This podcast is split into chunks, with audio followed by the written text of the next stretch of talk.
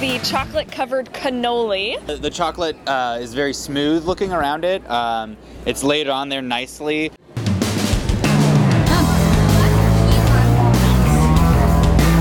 It's harder than I expected on the inside. I was expecting it to be something soft and easy to chew, but um, the ice cream is really firm and really, really cold. It's nice and flaky. It's not too, it's not too dry. There's not a lot of chocolate chips in there, Mm-hmm. but that's not necessarily a bad thing for me. Um, Especially since you have so much chocolate on the outside, Yeah. you want to be over chocolated on the inside as well.